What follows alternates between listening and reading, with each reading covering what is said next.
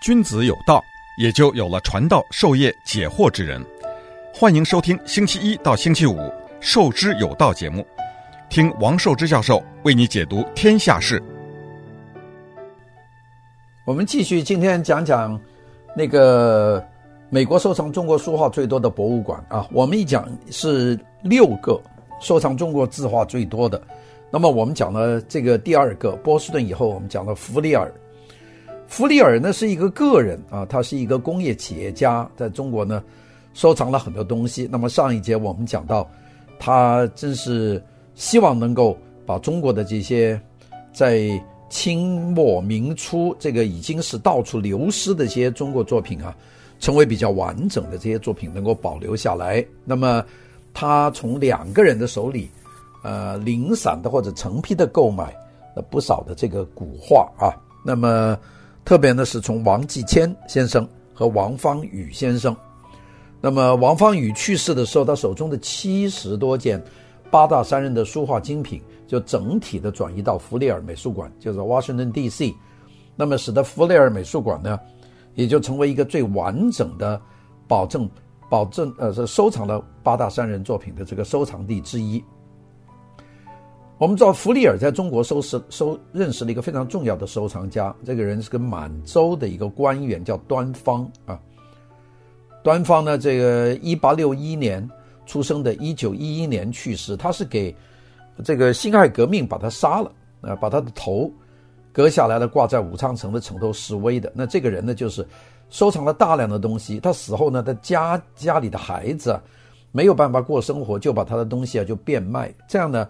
很多就流进来了，那么他因为认识这个端方，就是弗里尔在中国的时候认识，所以呢，他通过端方呢，就购入了他这个手头收藏的两样很重要的东西。那第一个呢，就是郭熙的这个《西山秋奇图》，还有一个南宋的没有落款的叫《洛神赋图》。那么后面的一款就是《洛神图》，《洛神赋图》呢，是端方死后被这个美国在中国的三大收藏家，就福开森呐，就是在南京当传教士这个福开森呢，把它买下来。那么当时呢，把很多东西卖给大都会博物馆，但是这张画，这个《洛神赋图》呢，福开森的要价是十万美元。那么大都会觉得太贵了，大都会好像好像没有那么多钱去买。结果呢，弗雷尔呢就痛快的给他十万块钱美元。你想，这是一九一几年。这样买下来，然后呢，就把这个东西呢，就放到了，呃，华盛顿的这个 Smithsonian Institution 下面的这个弗里尔这个美术博物馆。所以现在我们可以看到这个南宋五款的《洛神赋图》，这个弗里尔一口气买下来的。那么担任弗里尔美术馆的东方部呢，这个每一个主任对对对他影响很大。我们知道到一九八十年代左右啊。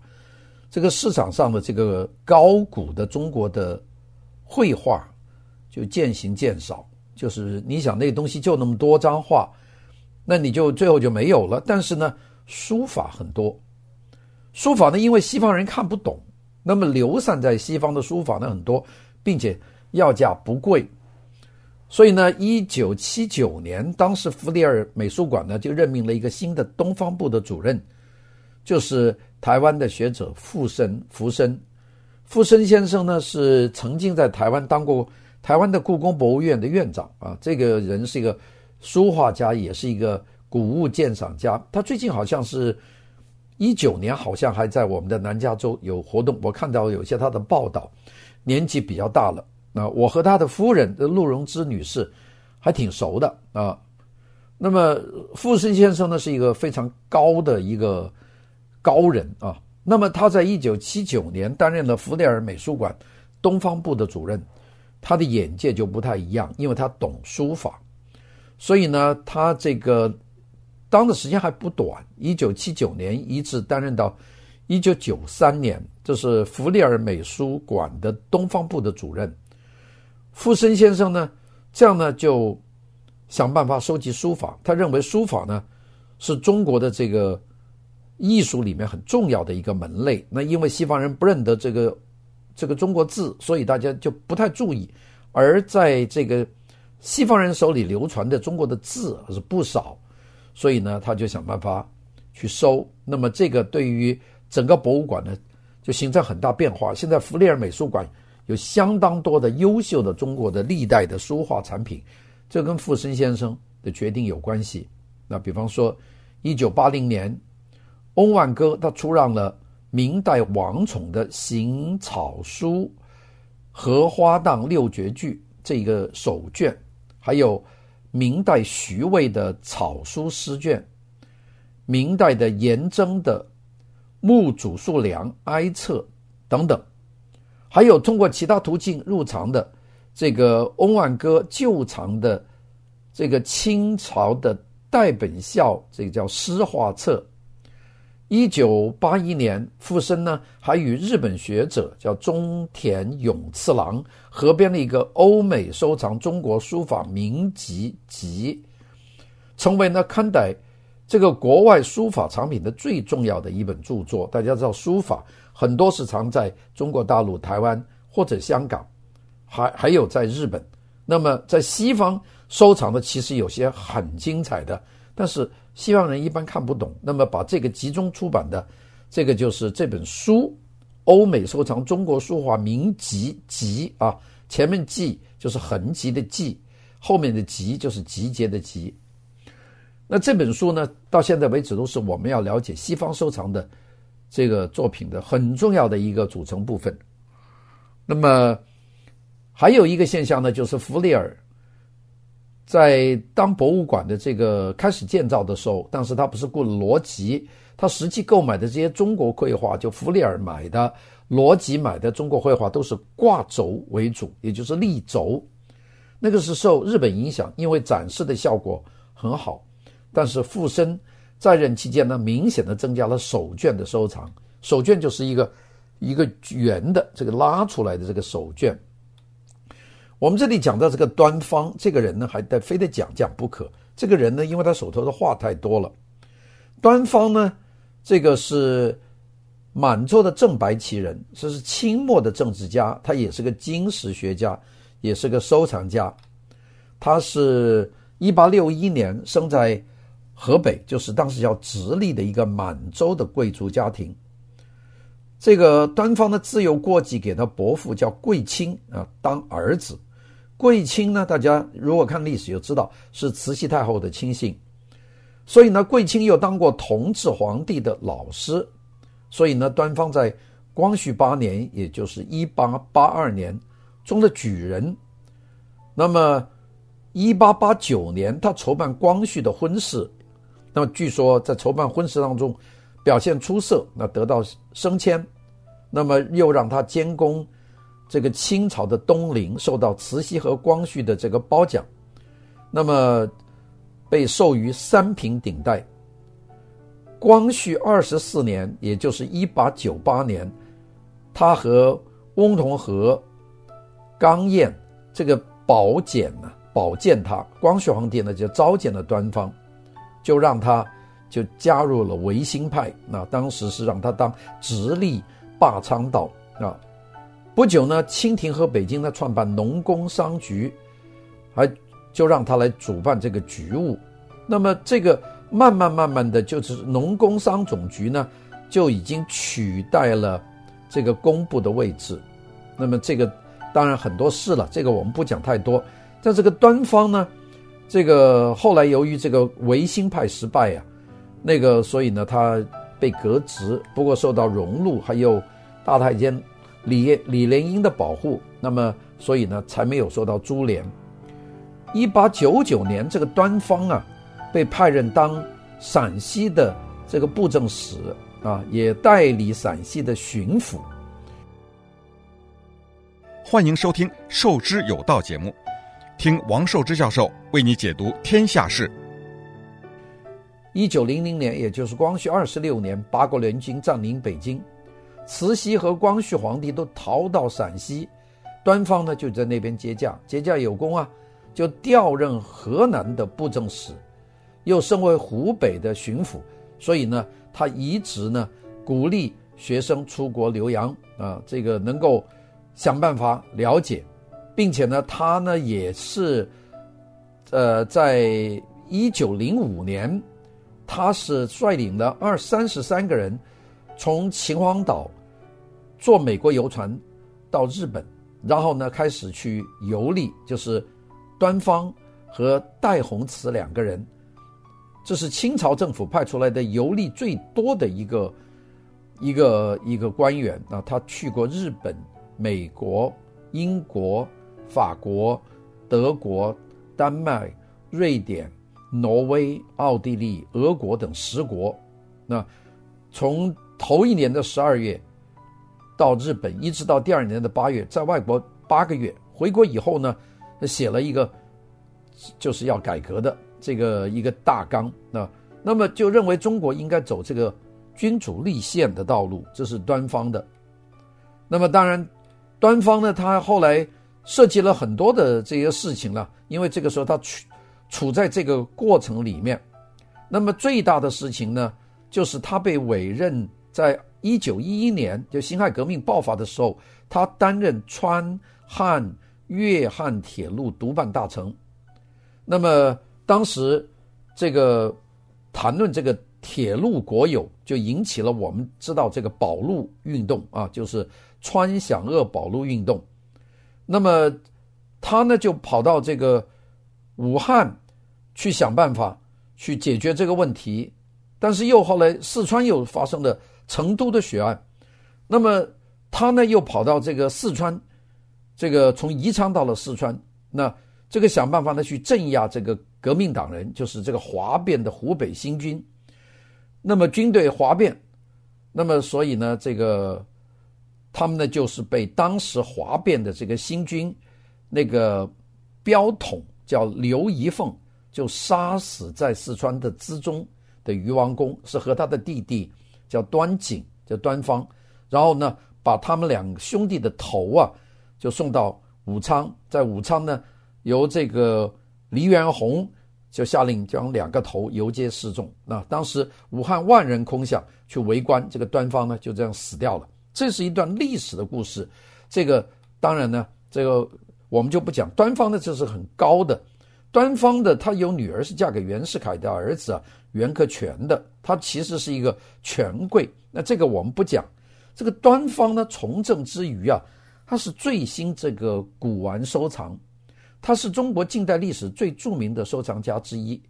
他个人呢喜欢藏书，收藏呢颇为丰富，精品的很多。他的藏书处呢叫做宝华庵。陶斋，这个藏书很多。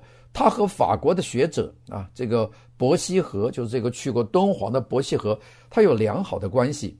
他在出洋考察的时候，他还收集古埃及的文物，是近代中国收藏家收藏外国文物的第一人。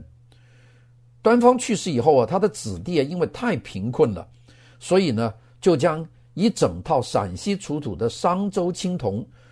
以大概二十万两白银的价格和美国的学者，也就是那个南京的那个福开森，就商量，最后呢，用二十万两白银把这套商周的青铜器卖给了美国纽约大都会艺术博物馆。这套东西呢，现在我们到大都会呢还能看见啊。这个是讲到这个地方。那么我们讲到了这个端方的这个收藏，其实。对弗里尔是很很好的，因为弗里尔从他手上买了很多的东西，那个特别是端方去世以后，那个被新军杀了以后啊，这个他的子弟有很多东西，也就是卖给了呃，或者是福开森，或者直接卖给这个弗里尔。那么下面呢，我们就要讲讲中国收藏书画最重要的奠基人，就三位，就是我们讲的。一位呢就是弗里尔，那我们前面已经讲过了，现在他的藏品都放在这个华盛顿的弗里尔美术博物馆啊，这个大家可以免费去看，一年三百六十五天，有三百六十四天是开门的啊，可以看。那么第二个呢是罗斯啊，这个人呢是一个考证学家，所以他的东西呢真东西多。但第三个藏得多的是不是 John Calvin Ferguson，就是福开森。福开森这个人呢是非常有趣的。这个人，他的爸爸呢是教会的牧师，但是呢他是加拿大人。这个福开森，下面我们就讲讲这个福开森。福开森的全名叫 John Calvin Ferguson，一八六六年生，到一九四五年，也就是第二次世界大战结束的那一年，他才去世。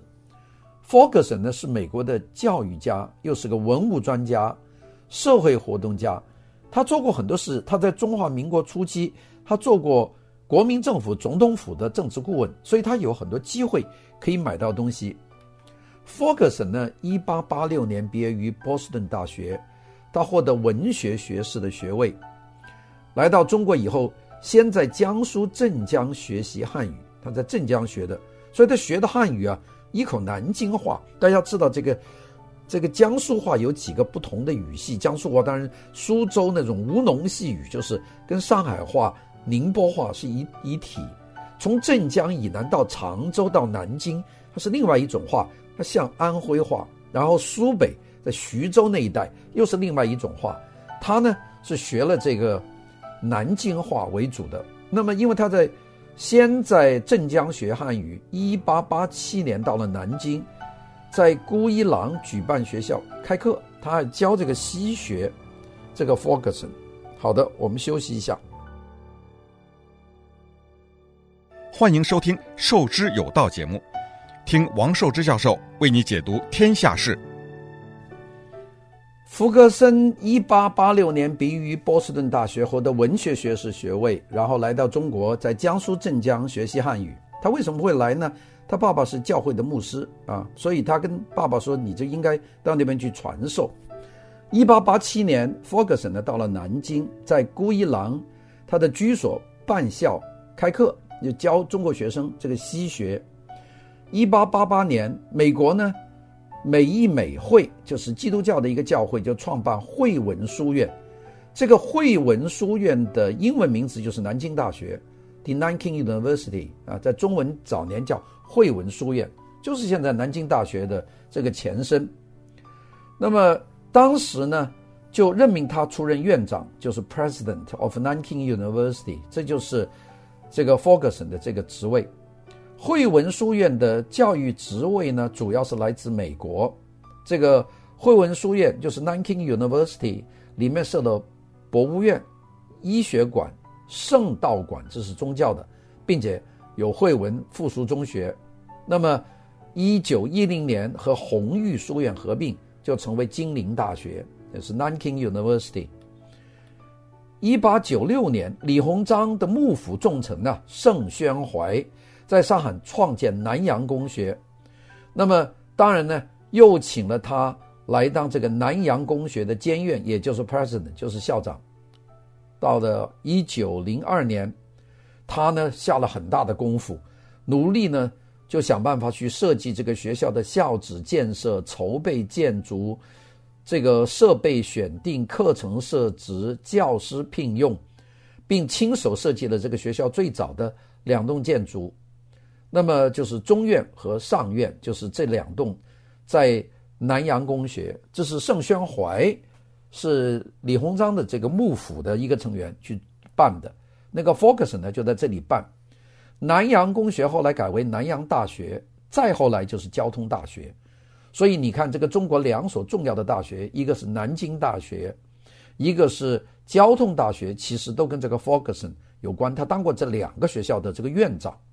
和汇文书院不一样，南洋公学呢是中国人自己办的学校，汇文书院这个 Nanking University 是美国美义美工会办的学校，所以呢，这个 Nanking University 雇的都是外国人多，南洋公学呢雇了很多中国自己的学者，像这个吴慈辉、牛永健、章太炎、蔡元培。张元济这些人都是中国的名士，他都雇在学校里面当这个教员。那么用这个呢，来扩大了中国学人和士绅之间的交往。一八九九年，Ferguson 呢就创办了《新闻报》。一九一八九八年，他受聘为两江总督刘坤刘坤一的这个幕僚。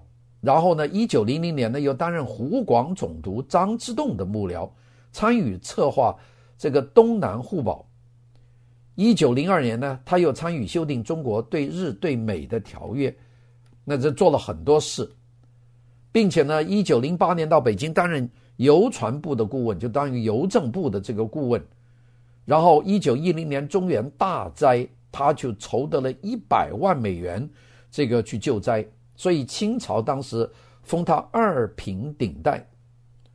这个民国建立以后啊，福格森呢又奉命作为中国代表团成员，这个顾问参加以遏制日本在华扩张为重要议题的华盛顿会议。那个福格森呢做了很多的事。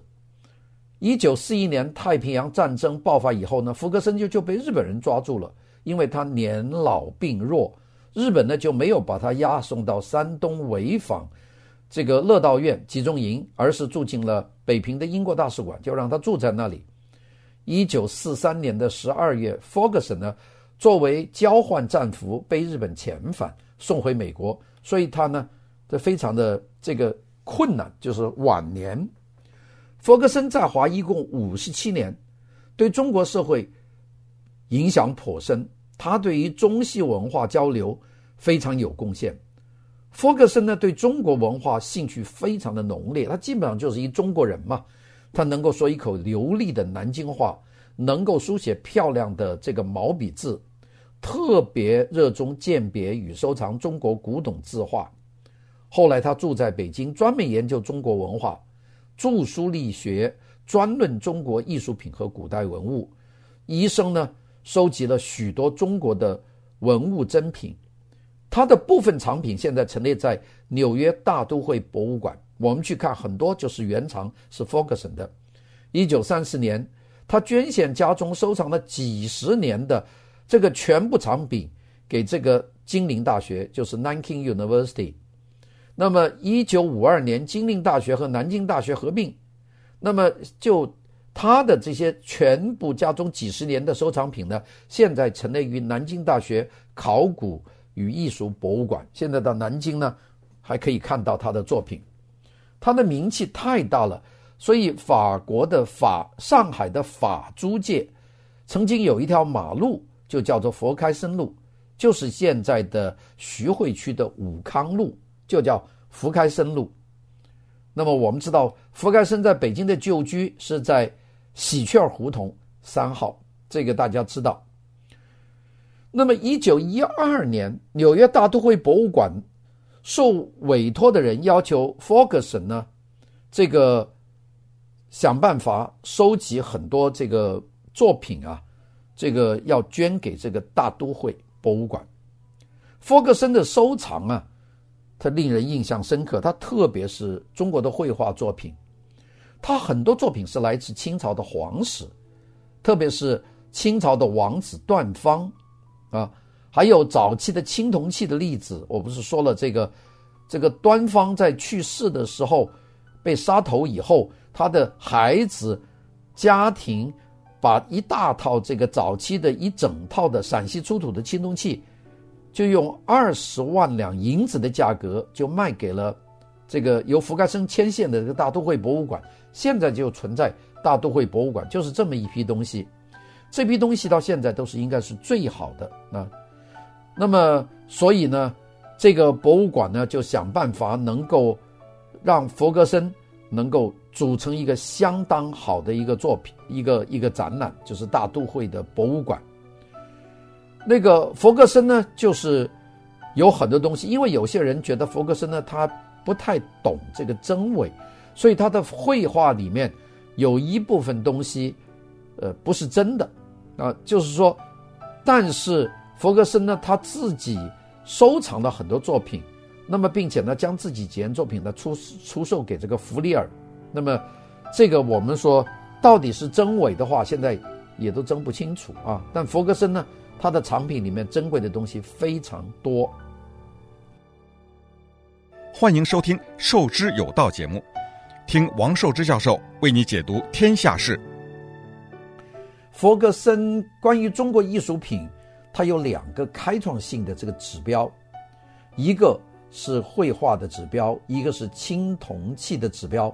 大家都把这两个指标是叫做佛格森指数啊。他写了一个这个绘画的目录，一个青铜收藏的目录，一九三四年在南京大学出版。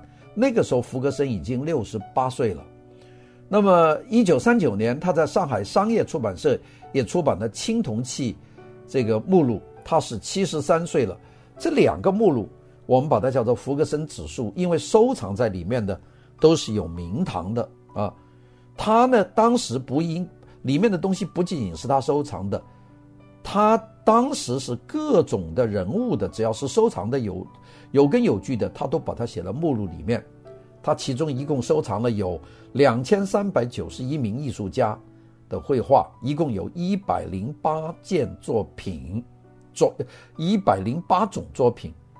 那么他们借鉴了弗格森自己的图书馆、艺术收藏，还有他做的笔记，这样做了大量的工作。弗格森呢，他想除了捐给金陵大学，就后来现在到南京大学的这个博物院里面的一大批自己的藏品以外呢。他自己收藏了很多东西呢，他也捐给了大都会博物馆。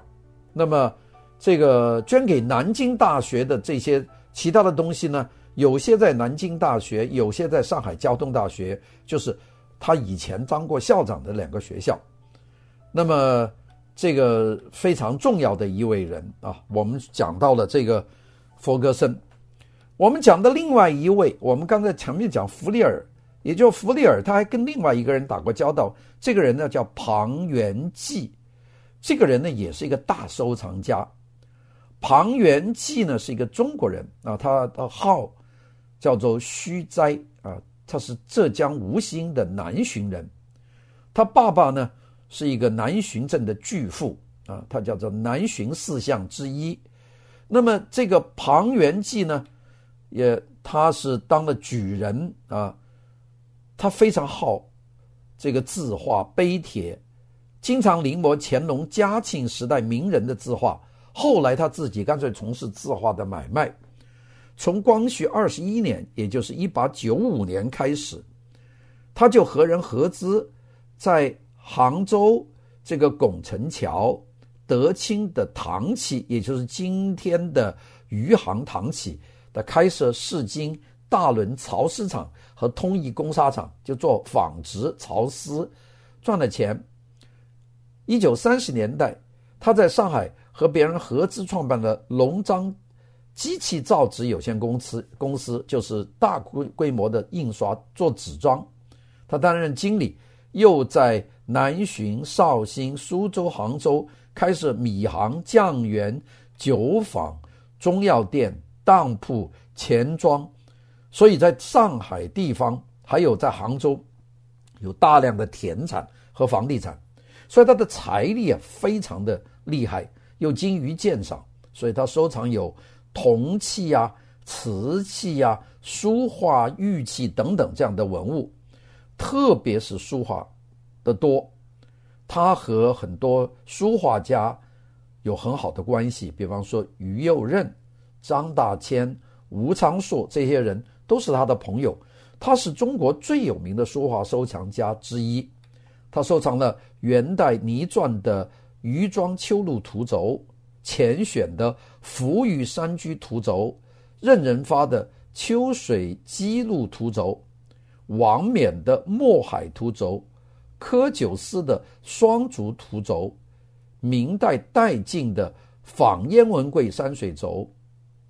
唐寅的，这唐伯虎的这个三半缕图轴，文征明的石湖清胜图轴，仇英的柳下绵情图轴，清代吴俪的湖天春色图轴，这些都是基本上可以说是传世佳品，收藏之富是全国私家的第一名，我们叫之冠。他自己著有《虚斋名画录》二十卷，序录四卷。他私藏书法绘画，他自己画也非常棒。他画呢，接近这个倪云林啊，这个也像这个董源呐、啊、巨然呐、花卉呢就学允南田。所以他庞元济自己的这个书画也可生了得。不过抗日战争爆发的时候，庞元济呢，年事已高，住在上海。那么他当然有一部分作品，他就出让给了我们讲的这个呃弗里尔这个，所以弗里尔得到了一部分从庞元济手上的画，那么这个就是变成弗雷尔博物馆里面的藏画的一个重要来源。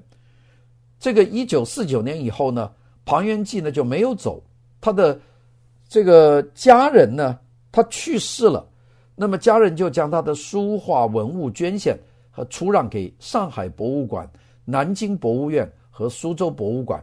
那么这一批东西呢都非常的宝贵，所以呢庞元济的东西呢大部分呢都在大博物馆里面。那我们所讲这个西方重要的收藏中国书画的，我们就讲了两个啊，第一个是波士顿博物馆，第二个呢就是这个弗莱尔博物馆。弗莱尔美术馆呢是在华盛顿，在史史密索尼亚 Institution 的属下的亚洲艺术博物馆。那么我们现在讲第三个。收藏中国书画最多的博物馆在美国是哪一个呢？就是我们前面提过很多次的 Metropolitan Museum，就是大都会博物馆，纽约的。大都会博物馆呢，原来没有什么中国古代书画方面的收藏。那大都会博物馆是个杂的馆，它什么都收，它不像有些馆只收画。大都会博物馆呢是什么都收的啊，这整个全世界的文明都收。但是他中国书画的收藏呢，它非常少。那么到了什么时候它才产生革命化的变化呢？就是二十世纪的最后的三十年，呃，大概一九七零年以后。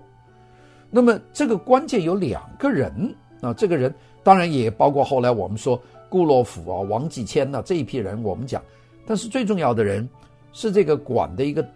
董事局的主席这个人呢，他好中国书画。这个人叫 Douglas Dillon，道格拉斯·狄龙。Dillon 是 D-I-L-L-O-N，美国人啊。二零零九一九零九年出生，二零零三年去世啊。这个人了不得，这个人当了大都会的董事局的主席，他喜欢中国书画，他当然就极力的推荐中国书画的收藏。好，我们今天就讲到这个 Clarence Douglas Dillon，明天呢我们就接着讲。